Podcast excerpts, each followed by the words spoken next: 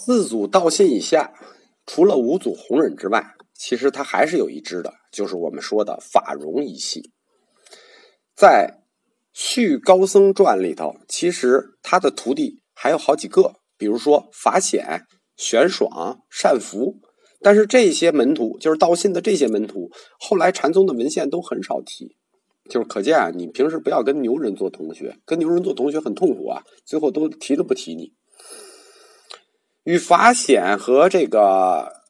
玄爽他们的境遇不同的是，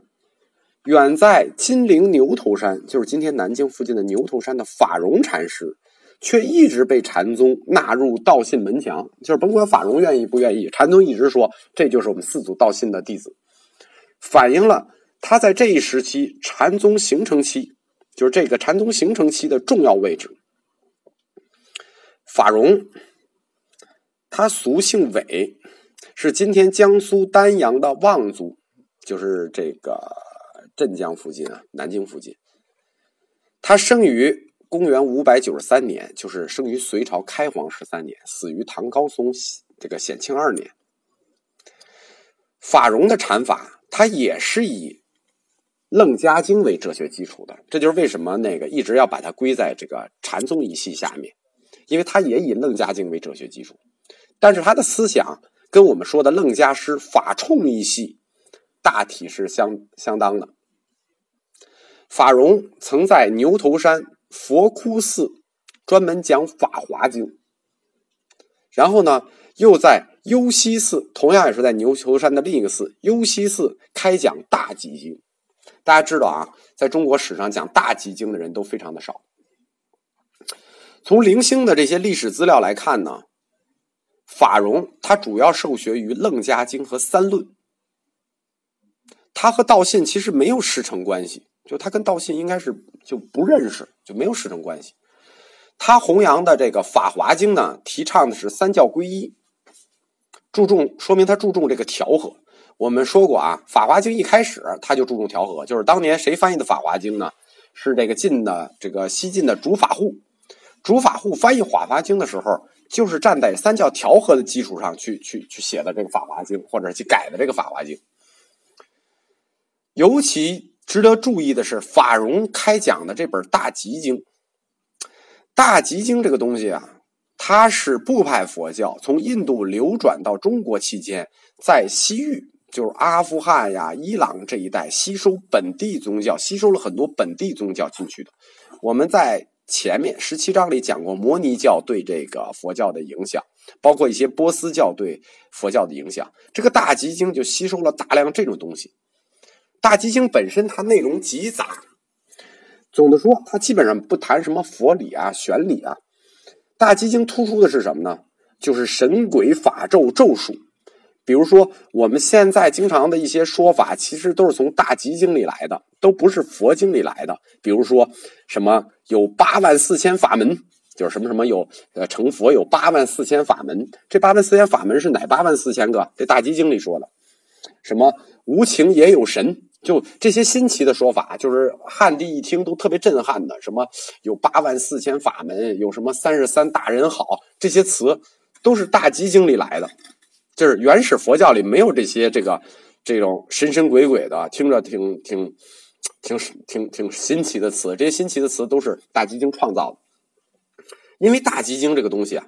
它是佛教向多佛主义发展，就像多神主义发展里头最重要的经典。就是说佛教它本来是一个哲学，最后它怎么发展成神学了，并且发展成多神学了，它的关键一步就是大集经。因为大集经里头讲的这些神神鬼鬼的故事啊，这些什么各种法门啊，所以它特别便于在底层民众中传播。我们前面就谈过嘛，这般若学为什么它没生命力？智慧是真知，但底层民众他不需要真知，他就需要这些鬼神呀、法咒呀。而且当时的南京，南京是什么？一直是南朝的首都，就我们说的相当于北京，那都是大城市啊，它久受般若，那个地儿整个整个城市的学养素质就很高，久受三论的熏陶。你想它旁边的佘山栖霞寺就是三论祖庭啊，而且三论僧人，这帮僧人一就是我们一直说啊，是一帮求真务实的哲学家，他们对这个鬼神系统一般是不屑一顾的。所以说法融去讲这个大集就感到很模糊，因为他本身呢，他应该是受学于三论的，所以法融把大集经的思想引进江南是一大创举。因为这种思想引进江南之后，就形成了一种泛神论的宗教哲学。我们说牛头宗的宗教哲学是有明显泛神论倾向的。我们后来为什么推断法融他更倾向于三论呢？因为法融这个人他特别重视讲经。我们知道啊，禅教一大区别就是禅宗不重视讲经，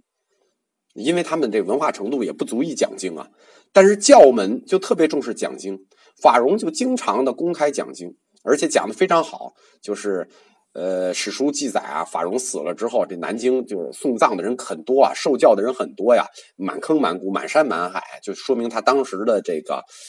威望非常的高，而且讲经的影响非常的广。而这种讲经的方式呢，实际是佘山三论学的遗风。佘山三论它就是这样，这个这跟黄梅禅系那种不求闻达、不重讲经，就是日常劳作的禅风可以说迥然有异。这个在这里提到这个法融，我们就不得不提到一个历史人物，因为我们讲的是佛教史。他就是一个行政官员，就是当时的江宁令崔义玄。当时的江宁令就是当时的南京市市委书记吧。崔义玄是保护和支持了法融的牛头禅系的。为什么提到他呢？因为他还做过湖北这个地儿，这个湖湖北这个地儿的叫晋州刺史。在永徽二年的时候呢，他曾经进过双峰山，礼拜过道信，他也保护过道信。所以我们就提一下这个崔义玄，因为他在历史上他是第一个支持禅宗的，并且同时支持了禅宗的两大分支的这么一个政治官员。他既支持了黄梅禅系，他也支持了牛头禅系，就是等于从道信下来的两支同时受到他的支持，非常巧，他同时在两个地儿任职，他在佛教史上是有贡献的。我们刚才谈到法融，说他的师承的问题，因为禅宗一直把他列为这个禅宗山门道信下面的五祖之一，就是跟弘忍并列的，他是禅宗史上的悬案。因为他是禅宗这个问题，直到他死后百年，一百年以后，在天宝末年，就是公元七百五十五年，当时有一块碑，就挖出过一块碑，这个碑文现在还有，是说道信曾就牛头山为法融所得自然智慧作证，就是说道信亲自来牛头山，法融说我有一一套自然智慧，然后道信为他验证了，就是为他确证了，从此就确认法融是弘忍的同门。于是与弘忍就并列为达摩禅系，就是他这个整个禅系分流下来是这样的，整个达摩禅系下来，一支就是黄梅禅系，一支是这个牛头禅系。但是现在我们认为他也属达摩禅系，就是达摩下来只有一支，那就是黄梅禅系。但是根据后来的一个佛教史记载，就是《慧明传》里说，确认他还是三论宗的禅僧啊，证据列的也比较充足了。法融他的弟子很多，有几个有名的，我们大概说一下啊。这个比如僧源，比如呃慧方、法池、智威。我们为什么说一下他这几个弟子呢？因为他这些弟子啊，他有五六个弟子都比较有名，但这个弟子有一共同特点，他们都是一个地方的人。比如说这个僧源，他是哪儿呢？他是虎丘寺旁边的农家，虎丘寺苏州边上。然后呢，这个魏崔，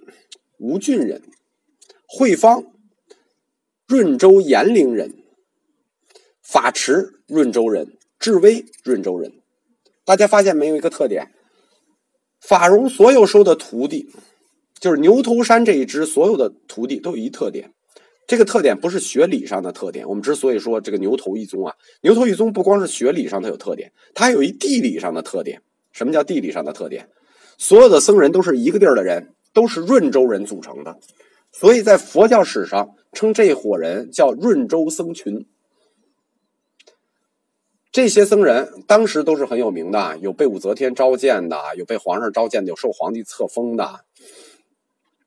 当时这伙人都是以南京为中心，分散在今天的栖霞山，就是当时叫佘山、中山、牛头山、茅山这些山的寺庙丛林里头。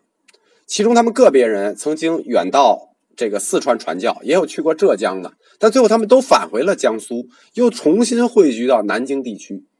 说明牛头宗这一支，他们这个依恋故土的这种思乡情绪异常浓厚。在整个佛教史上，这一僧群呢十分扎眼，就是说他们不光学理上是一派，他们地理上也是一派。而且牛头宗的历代法词，就是历代选的这个主持啊、司法者啊，都是润州人啊，不是镇江的呀，就是延陵的啊、丹阳的呀、南京的，都是这儿的人。这在整个禅宗史上是非常少见的，所以就使牛头宗啊带上了一些与众不同的这些地方色调。我们为什么推论它是三论宗的呢？这个牛头宗跟三论宗的关系很密呢，虽然被列为禅宗，是因为与法融发生联系的僧人呢基本都是三论宗的。比如说这个茅山的明法师、吉藏、新皇法朗的弟子，这个都是新皇法朗的弟子。最后我们说一下啊，就是说这个宗虽然说我们独立介绍一下，为什么呢？因为在这个印顺法师的中国禅宗史上对牛头宗介绍的比较大，但是那个